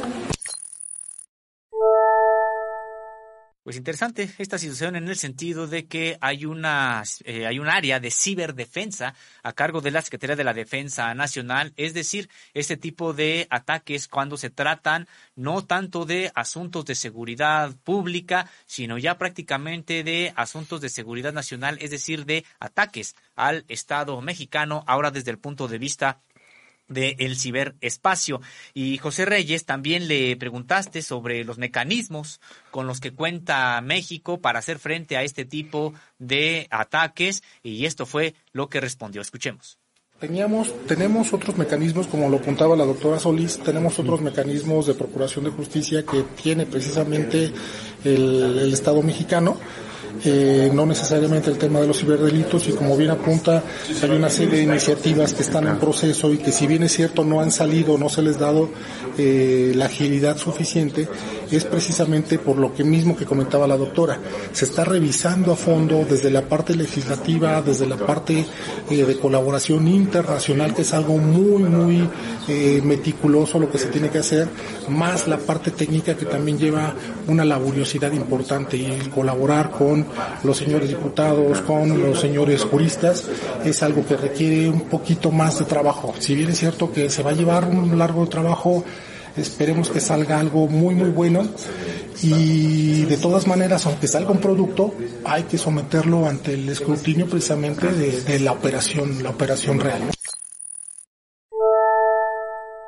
Interesantes los planteamientos durante esta entrevista, Sósimo Auditorio. También le preguntamos acerca de la, la, colaboración que mantiene la Fiscalía General de la República con dependencias similares de Estados Unidos y si cuentan con los elementos para enfrentar los retos que representa el cibercrimen. Escuchemos policías o con algunas dependencias de Estados Unidos siguen muchas en muchos eh, temas aristas. Creo que la limitante es precisamente para reportar con una sola instancia que la Secretaría de Relaciones Exteriores regular de alguna manera el comportamiento de algunas dependencias eh, extranjeras en nuestro país pero no tenemos datos de que haya habido un incremento en afectación. Los incrementos o afectaciones son precisamente derivados de la pandemia en donde hay más tiempo precisamente para los ciberdelincuentes pero bueno, eh, yo espero que con el eh, término precisamente de la pandemia podamos tener los mecanismos suficientes como para poder abatir esta criminalidad. La Fiscalía General de la República y las instancias de gobierno tienen los suficientes elementos, tienen la suficiente capacitación, tanto técnica como jurídica, como para poder solventar este tipo de temas. Pues el funcionario titular del Centro de Comunicaciones de la Fiscalía General de la República señala que el país en su conjunto y particularmente la Fiscalía General de la República tienen las capacidades para enfrentar las amenazas y los riesgos del ciberespacio en México. Eh, en esta charla, en esta entrevista que eh, sostuvo con José Reyes, el, eh, Rolando Rosas Camacho señala que no hay dispersión en materia de recursos, que sí hay coordinación, que lo que le toca hacer a la Sedena está en total armonía con lo que hace la Marina, lo que hace la Fiscalía General de la República y lo que hacen Seguridad eh, Pública, Seguridad y Protección Ciudadana. Pero vamos a ver cómo se refirió a este tema. Escuchemos Hay temas, hay temas que cada, cada una de las instituciones desde su fuero eh, o desde su trinchera está operando. Por ejemplo, hace rato preguntaba sobre el tema de seguridad nacional. Esos son temas que, que le competen a la, a la Sedena y que desde su ámbito eh, los opera. Por ejemplo, la, la seguridad nacional, eh, la, la, la ciberdefensa. Este, por parte de Marina también tienen gente muy preparada y colaboramos estrechamente, colaboramos estrechamente, aunque no lo quieran creer. Eh, nosotros mañana tenemos una mesa con Sedena, Marina, Guardia Nacional. La semana pasada tuvimos otra mesa con Sedena, Marina, Guardia Nacional para unir esfuerzos, sumar esfuerzos y se está trabajando en manera eh, de colaborativa. Sobre todo lo verán ustedes seguramente próximamente con una ley eh, de ciberseguridad que se está trabajando. Quizá no vaya a ser la mejor ley de ciberseguridad del mundo, pero es acorde a las necesidades del país y consensuado principal, principalmente con los eh, principales colaboradores o los principales protagonistas del tema de la ciberseguridad a nivel nacional. Así es, Sosimo, otro de los aspectos que nos indicó el licenciado este, Rosas Camacho, se refirió que esta dinámica de la ciberser, ciberdelincuenta Ciberdelincuencia coloca a México como el primer lugar en la producción y consumo de pornografía infantil y figura entre las principales naciones donde se opera la trata de personas y la explotación sexual. Destacó que el motivo de la investigación de la afectación de la persona y al mismo tiempo de su patrimonio, y lo mismo sucede en el tema del fuero federal, por lo cual la afectación al sistema es digno de que el Estado realice una investigación a profundidad. Por su parte, también hablamos con la abogada Cintia Solís Redondo, experta en Derecho Privado y Ciencias Criminales por la Universidad de París, quien eh, destaca ella por su eh, experiencia, incluso litigante, en el terreno de los acuerdos internacionales en materia de ciberseguridad y los cambios cibernéticos que ha habido en el mundo y las vulnerabilidades que presenta México debido al exceso de confianza de la gente desde el punto de vista cultural. Veamos cómo nos lo dijo la licenciada Solisa Redondo. Ese tema ha evolucionado considerablemente desde que yo empecé a estudiarlo hace 15 años, porque originalmente yo creía que había un tipo criminológicamente hablando, de personas que se dedicaban a esto. El típico hacker que tenía ciertos conocimientos sofisticados, etc. ¿Por qué cambió? Porque gracias a que hoy en día pues la Internet evidentemente es una gran herramienta, pero también hay mucha información disponible, para bien y para mal hay personas que sin tener los conocimientos este, específicos o sofisticados en la materia, se capacitan en foros, por ejemplo, eh, que se, se consultan en la Deep Web, o en otro tipo de foros donde justamente se comentan ¿no? ese tipo de circunstancias. Además, como ya lo comentaba, eh, en realidad conceptualmente lo que se entiende por ciberdelito, y que esto incluso está contemplado desde la Convención de Budapest, es, son delitos vamos a decirlo, comunes, pero que se cometen a través de medios electrónicos o que tienen como objetivo dañar un sistema informático. Entonces, ¿qué significa? Que hoy en día hay muchas personas, incluso adolescentes, cometiendo ese tipo de ilícitos aún sin saberlo. ¿Por qué? Porque tienen desconocimiento de las reglas que aplica, de la materia que aplica. Comentaba hace un minuto, por ejemplo, que hemos tenido varios casos donde adolescentes entre ellos, es decir, no, no es que haya un sujeto malandro este, que llega y, le solicita estos contenidos explícitos. No, hoy en día uno de los grandes problemas que tienen las instituciones de educación pública o privada es la obtención justamente de este tipo de materiales explícitos y, y su posterior eh, comunicación. Entonces, ¿cuál es el problema? La génesis es el problema. Punto número uno el desconocimiento total y absoluto de que existe legislación aplicable. Entonces, por un lado, eh, eh, se tiene esta idea de que Internet pues, es tierra de nadie y podemos hacer absolutamente lo que queramos. En segundo lugar, se tiene esta noción también en Rone del anonimato.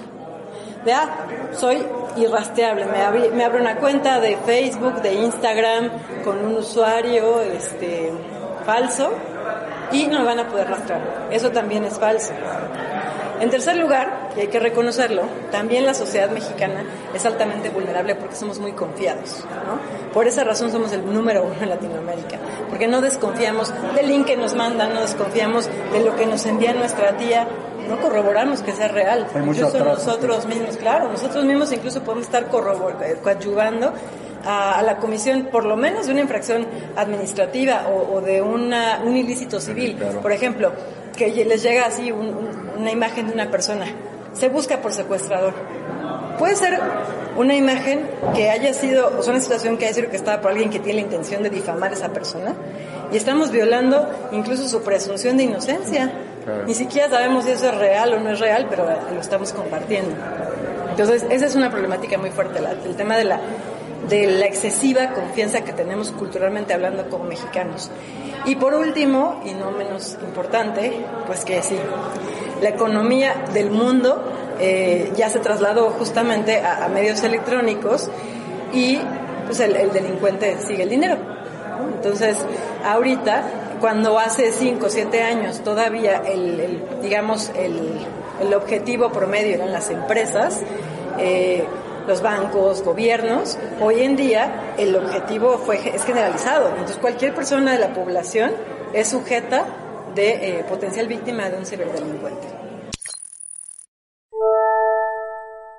Pues esto es parte de lo que te comentó José Reyes, Cintia Solís Arredondo, ella experta en Derecho Privado y Ciencias Criminales eh, por la Universidad de París. Muy interesante en el sentido de que advierte que ya no hay anonimato como se pensaba en Internet. Se puede rastrear a las personas, a quienes cometen algún tipo de irregularidad o incluso algún delito. Se puede rastrear. No hay, eh, no es verdad que haya ya un anonimato todavía.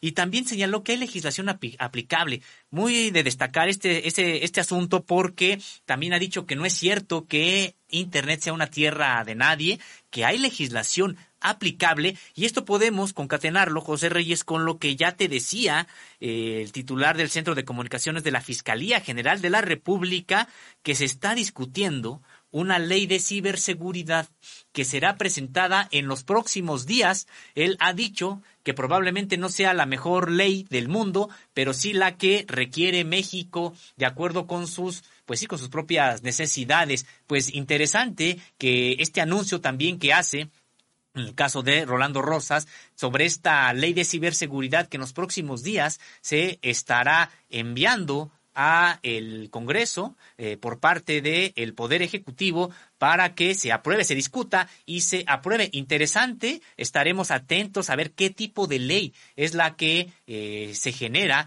en este, pues en el actual sexenio y también qué características tiene y si es suficiente para enfrentar los retos que en materia de ciberseguridad le espera al Estado mexicano y a la sociedad mexicana particularmente. Y José Reyes, también en esta entrevista que sostuviste con Cintia Solís Arredondo, eh, pues le preguntabas también acerca de cuáles son los principales delitos cibernéticos y esto fue lo que respondió. Escuchemos. El fraude, la suplantación de identidad van en el top one.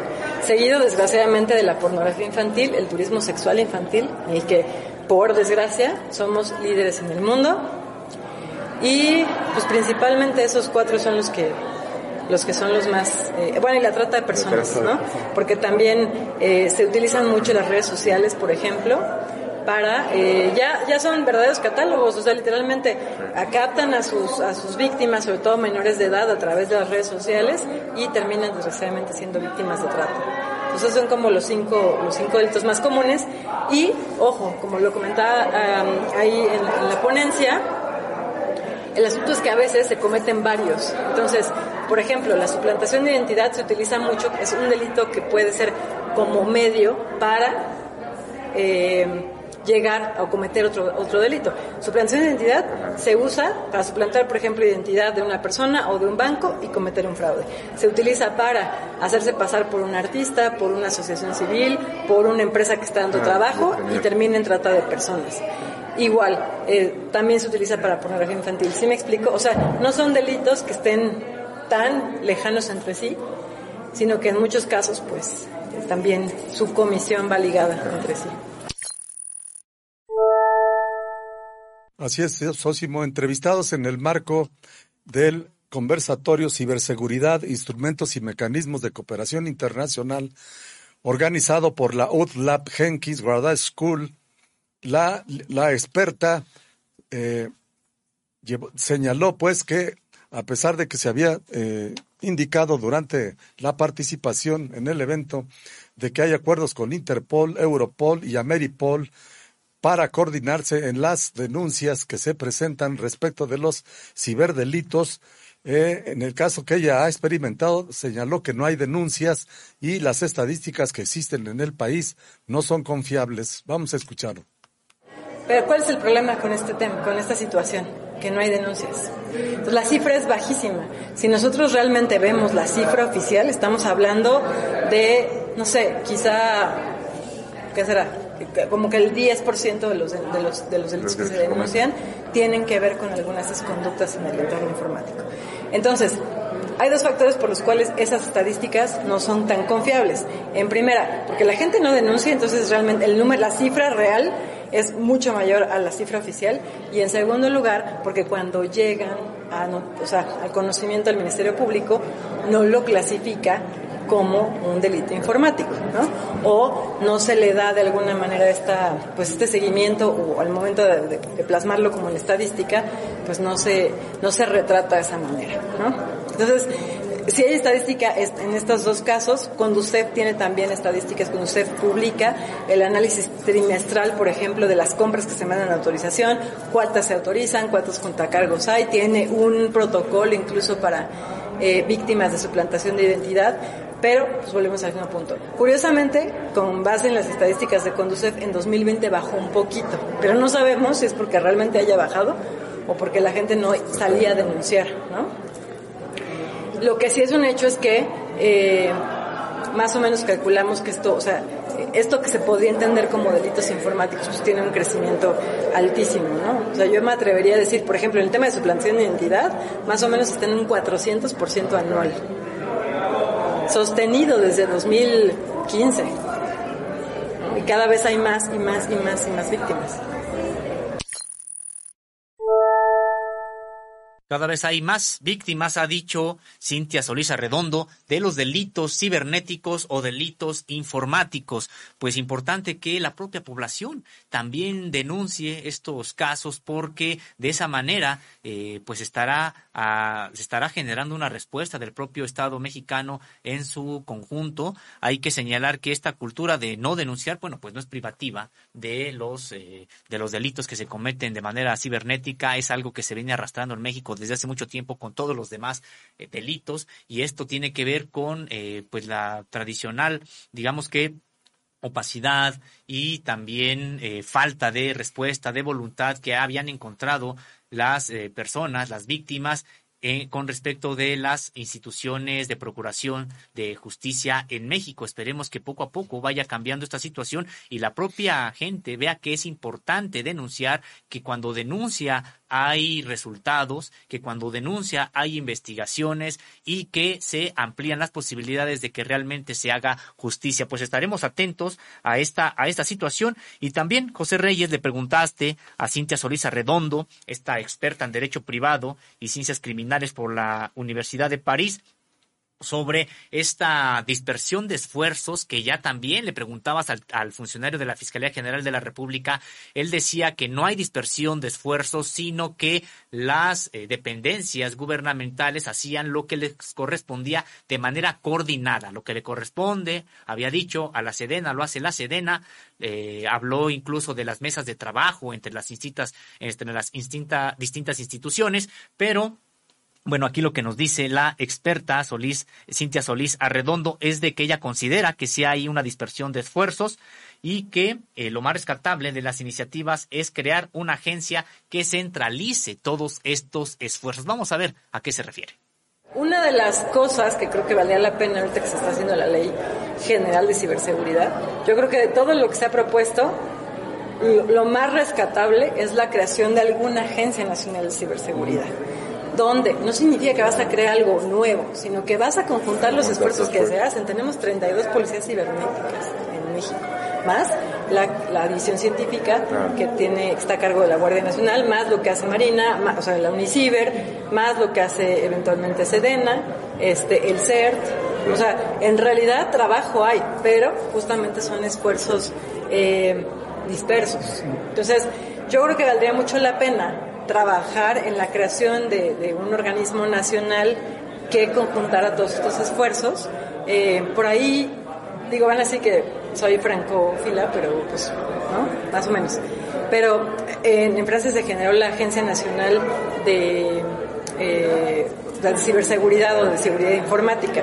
Y justamente se hizo de esta manera, o sea, sumando actores eh, tanto gubernamentales como también gente ahí de la sociedad civil que pudiera pues, aportar en algunos casos, ¿no? Pero con los mandos eh, tanto de Marina como de la Gendarmería.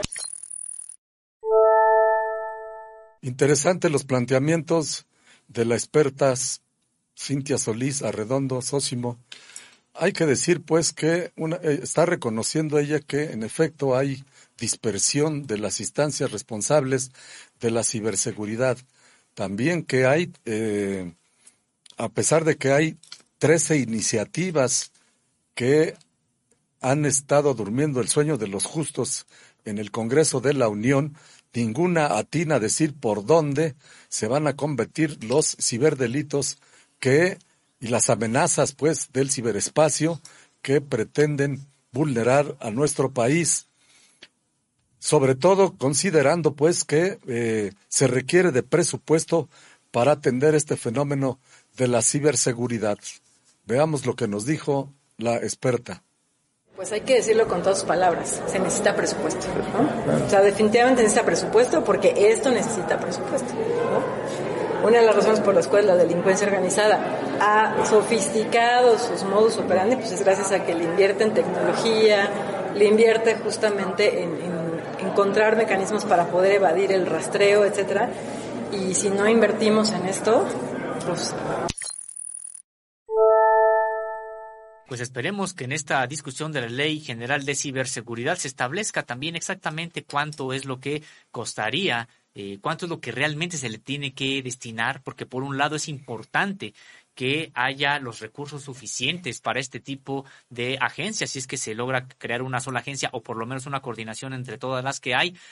Eh, y al mismo tiempo es importante pues que no se generen nuevas burocracias que solamente terminan por, lo hemos visto tantas veces en este país, en México, que se crean burocracias supuestamente para garantizar determinados servicios o prestar determinados o, realizar determinadas funciones y se convierten en burocracias realmente onerosas y con duplicidad de funciones. Esperemos que por supuesto, no sea el caso, sino que los recursos necesarios eh, pues se utilicen para eh, este diseño de cómo se va a combatir la eh, ciberdelincuencia en México. En esta entrevista, José Reyes, que sostuviste con Cintia Solís Arredondo, también le preguntabas acerca de el costo eh, de un ciberataque.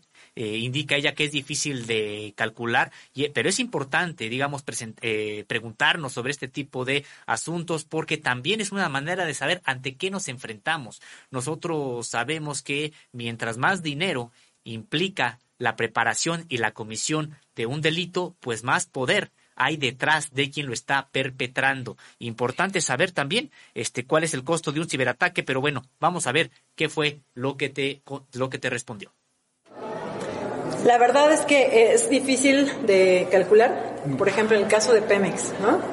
Eh, se expusieron incluso este información, infraestructura crítica, datos personales. O sea, todo eso, la verdad, normalmente cuando en el ámbito privado se hace el cálculo del impacto de un ciberataque, no solamente se calcula con base en lo que se pierde económicamente hablando, sino también se agrega a ese número lo que estás invirtiendo para subsanar el problema, o sea, todo lo que le pagaste a consultores, la actualización de herramientas, todo lo que pagaste y también el impacto reputacional. Entonces, todos estos, estos factores son los que se utilizan para calcular cuál fue el impacto para una organización. El problema es que, pues, en el caso de Pemex, todo lo que llegamos a saber fue pues justamente por su trabajo como periodistas, pero yo no recuerdo haber visto ninguna comunicación oficial al respecto, entonces pues no podemos estimarlo, ¿no? interesante lo que plantea la experta Cintia Solís sobre la ciberseguridad, considerando pues que eh, se requiere no solo de presupuesto, sino también de consolidar las distintas iniciativas de ley y las distintas instancias del gobierno para crear un solo organismo que permitiría incluso no solo eh, la ciberdefensa y ciberseguridad, sino con ello ahorros considerables desde el punto de vista económico, político y social y sobre todo de seguridad nacional para el país. La, experta eh, Solís Redondo destacó que eh, la mayoría de las iniciativas de ley que se han presentado en el Congreso no son buenas, carecen de algunos elementos. Veamos cómo lo planteó. El asunto es que muchas de esas eh, iniciativas son malas por decir poco, siendo como muy amables con ellas, ¿no? Por ejemplo, hay muchas que pretenden regular cosas que ya están reguladas, que salen de la competencia justamente del fuero federal. En fin, o sea, de las 13 que hay, yo logro identificar unas dos o tres que son salvables, ¿no? Por ahí tenemos la del senador Mancera, por ahí de un diputado de Morena que se me olvidó el nombre, pero que también propuso eh, ya un marco, digamos, en materia de ciberseguridad, pero me gustó mucho su enfoque porque va más enfocado a la creación y a orquestar a los organismos de gobierno y también empujar ahí los temas en sociedad civil, en empresas. Y las otras, pues que en realidad se nota que el legislador no fue correctamente asesorado, ¿no? Porque la forma en la cual están redactados los tipos penales eh, no atacarían o no ayudarían a acabar con, la problemática. Es más, yo creo que sería muy difícil llevarlos ante, o sea, judicializar eso. Pues son varias las iniciativas de ley. Ha dicho que destacan el caso de dos, dos de ellas que sí podrían tener viabilidad, es decir, que sí sean funcionales y respondan a las necesidades de ciberseguridad del Estado mexicano y de la sociedad mexicana en su conjunto. Pues estaremos atentos, decíamos José Reyes, a esta discusión que hay en el Poder Legislativo, bueno, habrá en el Poder Legislativo, todavía está en, en, el, en el ámbito de los expertos y de la propia Fiscalía General de la República y de otras instancias, ellas del Poder Ejecutivo, la elaboración de esta propuesta, de esta iniciativa de ley que después será discutida en el Poder Legislativo, pero esperemos que llegue fortalecida de origen, eh, precisamente con la eh, concurrencia de expertos en esta materia para que después en el poder legislativo pues sea todavía más enriquecida y eh, sirva para bueno, pues para prevenir la seguridad en materia cibernética en nuestro país. Esto ante los retos que significa ser, de acuerdo con tu propio reportaje, José Reyes, México, a veces el primer lugar, a veces el segundo lugar, algo que se va eh, digamos que transmitiendo entre México y Brasil el primer lugar en Latinoamérica sobre ataques cibernéticos recibidos. Así es, Osimo. Otro de los aspectos que refirió Cintia Solís es el tema de la necesidad de aterrizar el convenio sobre ciberdelincuencia que se firmó en Budapest, Hungría, el 23 de noviembre del 2001 y que entró en vigor el primero de julio del 2004 dijo que ha sido el primer tratado internacional que busca abordar los delitos informáticos y de Internet para armonizar las leyes nacionales. Ya tiene 21 años de existencia, por lo que, se, por lo que debe actualizarse, dijo la experta. A este compromiso se adhirieron 65 países, varios de ellos latinoamericanos, y en el caso de México, aún se mantiene como observador esperando la aprobación del Senado dice textual, dijo textualmente la especialista, por más que se ha insistido en la inclusión de nuestro país, no podemos beneficiarnos de este instrumento de cooperación internacional para combatir los ciberdelitos y defender al, al, a la nación. Es decir, dijo, existen otros tratados que pueden ser multilaterales o binacionales y que pueden al final del día ser eficaces para combatir el crimen es importante ver cómo ha evolucionado este tema, porque hoy en día estos ataques se han generalizado, señaló Cintia Solís Osimo.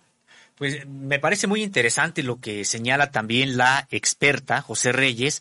Ella ya nos había comentado en esto que pudimos escuchar de esta entrevista que sostuviste con ella sobre que ya no hay realmente anonimato en la red, en la web, que ya se puede saber quiénes cometen determinadas actitudes o conductas irregulares o incluso delincuenciales y que también hay legislación aplicable. Bueno, eso está, y de acuerdo con las propias palabras de ella, pues eso está ahí en la, digamos que en la teoría, en lo que sí se puede hacer. Sin embargo, eh, todavía en México, tanto ciudadanía como las propias autoridades vemos que, no, ah, que tienen desconocimiento sobre cómo aplicar esta legislación, sobre cuándo realmente llegar hasta las últimas consecuencias en la indagación de quién comete alguna irregularidad. Hay un desconocimiento que todavía necesitan, eh, bueno, pues saldarse. Hay que, las, las autoridades mexicanas necesitan todavía capacitarse sobre cómo hacer realidad esta legislación que ya es aplicable, que estamos viendo, José Reyes, que se mejorará, que habrá una ley eh, general de ciberdelincuencia, pero que ya hoy con lo que se tiene se podría generar mayor seguridad para la propia población, para las empresas, para la ciudadanía, para las propias instituciones del Estado mexicano y a veces no se cuenta porque no se aplica esta legislación y también porque hay un desconocimiento de cómo tratar este tipo de asuntos entre las propias autoridades. José Reyes. Así es, Osimo, el, el tema fundamental radica en que dijo la licenciada que en un momento determinado había objetivos muy claros por parte de los atacantes, como podían ser empresas, bancos y gobiernos. Sin embargo, hoy ya es generalizado a toda la población a nivel mundial es susceptible de, de sufrir algún tipo de ciberdelitos. La experta señaló que en México no existe prisión preventiva oficiosa para los ciberdelincuentes y que los códigos penales no están homologados, lo que dificulta el trabajo de jueces y ministerios públicos, al tiempo que favorece la impunidad y la instalación de criminales case con libertades plenas. Sósimo, algo que es muy grave, pues. Así es, y también creo que es importante destacar, José Reyes, la parte cultural de estas vulnerabilidades. La parte cultural, ella, de hecho, se extendió de manera amplia en señalar cómo la propia cultura de displicencia a veces eh, entre la ciudadanía mexicana, entre los mexicanos y mexicanas, bueno, pues los vuelve muy vulnerables, piensan que a mí no me va a pasar, se piensa que no creo que me estén escuchando, se piensa como no creo que si doy este, si hago este tipo de, de compra pueda resultar afectado, etcétera. Y ella pues lo señala muy claramente, cómo esta falta de cultura sobre la propia prevención pues trabaja en contra de la propia seguridad y recuerda que estar en Internet navegar en internet pues prácticamente es navegar en es, es como caminar en la calle pues eh, hay que estar atentos a los tipos de mensajes que podrían llegar y a los eh, a las aplicaciones que uno podría estar activando a veces sin tener claridad de ello y que sería para vulnerar nuestra propia nuestro propio sistema en el que estamos navegando y por lo tanto nuestra propia seguridad y privacidad, José Reyes. En efecto, Sósimo es algo así como la máxima policíaca de todo lo que digas puede ser usado en tu contra o para afectarte en tus intereses personales o comerciales o de otra naturaleza. Eh, en este aspecto, el titular de, de la ciberseguridad de la Fiscalía General de la República, Rolando Rosas Camacho, sentenció durante el conversatorio sobre ciberseguridad la importancia que tiene preservar las pruebas, toda vez que explicó que la evidencia es fundamental para poder detener a los ciberdelincuentes dijo que el proceso para la captura en ocasiones implica cooperación entre países con lo que se tienen acuerdos con las policías internacionales de Interpol, Europol y Ameripol y otras instancias que además permitan obtener la evidencia digital, sin la cual pues es, resulta difícil proceder en contra de los supuestos de ciberdelincuentes. Subrayó que dichas pruebas son muy volátiles y se pueden perder en el transcurso de las investigaciones, por lo que se requiere cumplir también con la cadena de custodia de las pruebas del ciberdelito y una vez que se logre saber en qué país está la evidencia delictuosa, revisar si los acuerdos bilaterales permiten que el caso sea judicializable. Sósimo. Muy interesante realmente toda esta parte en el sentido de que ha dicho que las pruebas son muy volátiles. En efecto, las pruebas no son tangibles, no son concretas, no es algo que uno pueda tocar, transportar, pues están precisamente ahí en la red y que tienen que haber una suerte de coordinación eh, de carácter internacional para que se puedan, eh, eh, para que se pueda custodiar este tipo de pruebas y para poderlas custodiar, José Reyes, pues por lo que vemos, regresamos otra vez al ámbito de la capacitación. Si las propias eh, autoridades no tienen esta capacitación para saber preservar este tipo de pruebas, de custodiar este tipo de pruebas, por un lado, y por otro, para solicitarlas y coordinarse con autoridades en el extranjero, porque uno de, las, de los aspectos, José Reyes, es de que muchos de estos crímenes, pues no se pueden combatir solamente a nivel nacional, porque quienes los cometen muy probablemente están fuera del país. Entonces, creo que sí es muy importante esta situación de la coordinación internacional y la capacitación para que las autoridades puedan conservar, es decir, preservar este tipo de pruebas que son tan volátiles. Así es, Osimo. Resulta lamentable que, como han dicho los expertos, existan en el país 30, y 30 oficinas dedicadas, 30 instancias dedicadas a la ciberdelincuencia y a nivel federal existan alrededor de siete, considerando Sedena, CEMAR, Centro Nacional de Inteligencia, la Secretaría de Relaciones eh, Exteriores, eh, también tenemos la Guardia Nacional, que cuenta con un área específica especializada en ciberdelitos. Entre este fenómeno y eh, las iniciativas de ley que no acaban de aterrizarse, pues complican a la población la posibilidad poder ya, digamos, ya no digamos presentar una denuncia, sino saber de qué se trata, cómo hacerle y en dónde para que se pueda resarcir el daño que de que sean víctimas, toda vez que si consideramos que en los delitos del fuero común existen infinidad de denuncias que no son presentadas y que hay un eh, volumen de impunidad del 98% en los delitos a nivel nacional, imaginemos, Ósimo, cómo se eh, comportaría este fenómeno de las denuncias eh, de carácter cibernético. Por eso dijo Rosas Camacho, titular de comunicaciones de la Fiscalía, los retos a vencer por el gobierno mexicano son determinar si el ciberdelito es del fuero común o del fuero federal, un principio básico para que de esa manera la Fiscalía pueda atraerlo y darle seguimiento. Por ejemplo, dijo, eh, la Fiscalía atiende casos de impacto social. Si una persona manda fotos de otras en un pack, es delito del fuero común, pero si mandan de todo un grupo de estudiantes, es del fuero federal. federal. Por eso dijo, lo atraemos y buscamos con todas nuestras herramientas al delincuente. Lo tomamos como un tema de afectación nacional. Sósimo pues sí, es parte de lo que se tiene que ir determinando cuándo es fuero federal, cuándo es fuero común. Eh, finalmente tendrá que ser una coordinación que esperemos quede reflejada de manera clara en la propia Ley General de Ciberseguridad que se está discutiendo en estos momentos y que en próximas semanas esperemos esté presentando ante el Congreso de la Unión, ante Poder Legislativo particularmente, para su discusión y aprobación, porque vaya que México necesita seguirse actualizando en esta materia.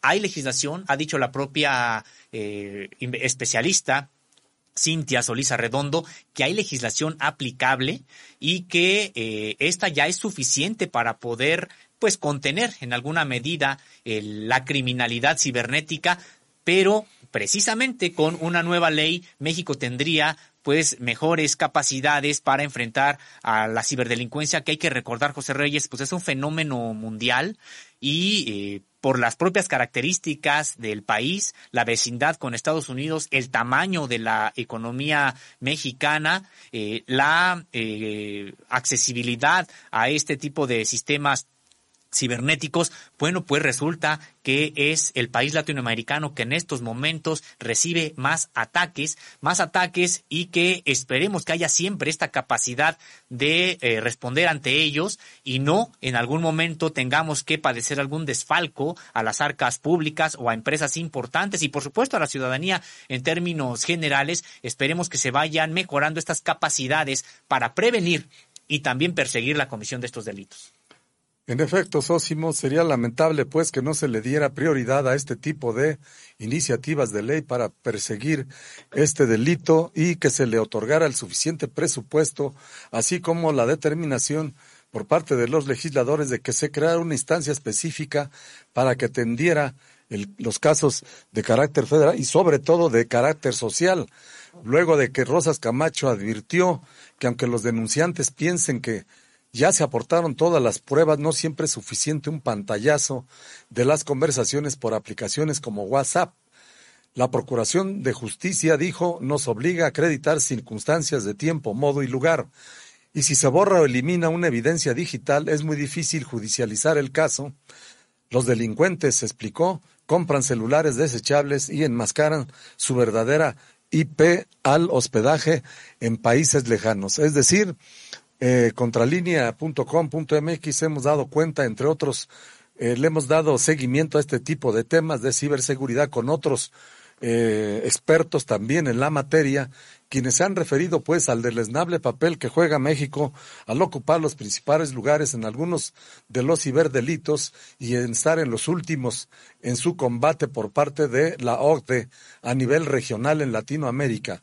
Resulta pues de manera eh, preocupante y al mismo tiempo eh, urgente que se tomen las medidas pertinentes para que, tomando en consideración que el ciberespacio ya forma parte de nuestra vida desde hace ya muchos años, tenemos pues que eh, estar al pendiente desde el punto de vista individual, colectivo, empresarial y gubernamental para evitar eh, los hackeos, eh, los ciberdelitos, el, las estafas, pues, el phishing y otros eh, delitos de carácter, pues, grave, sósimo.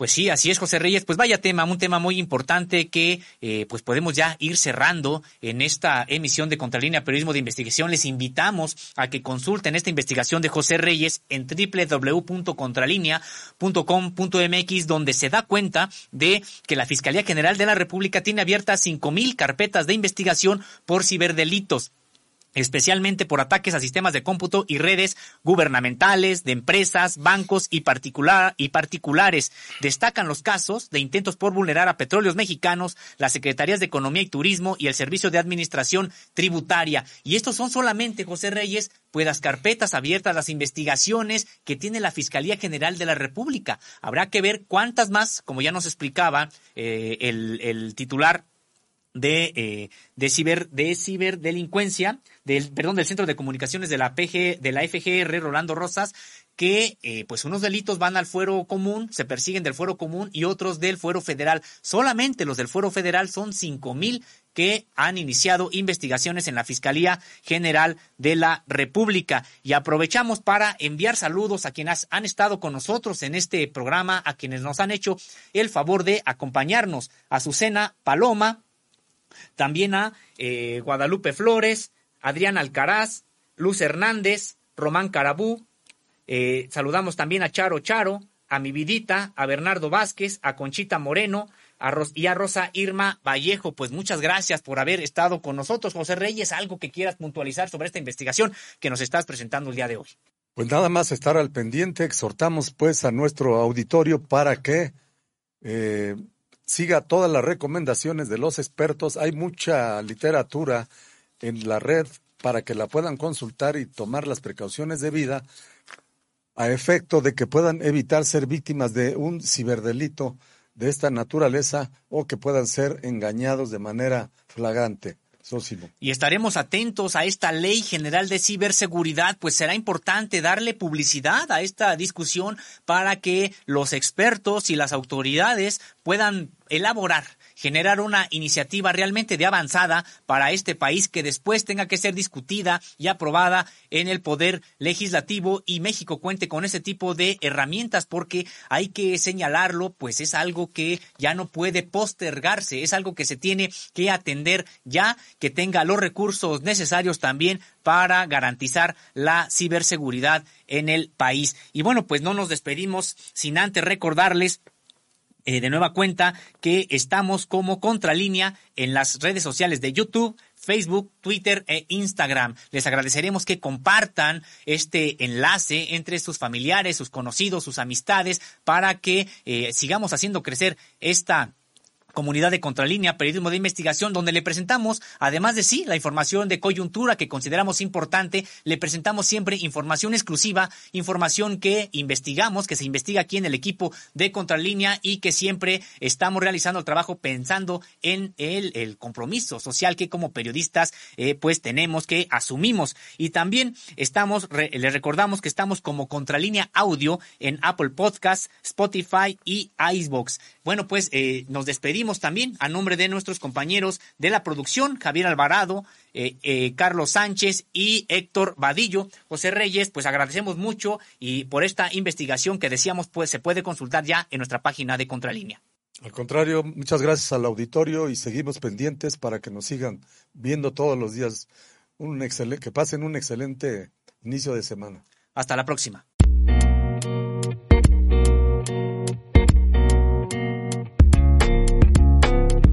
Contralínea Audio presentó el programa informativo de la revista Contralínea, Periodismo de Investigación.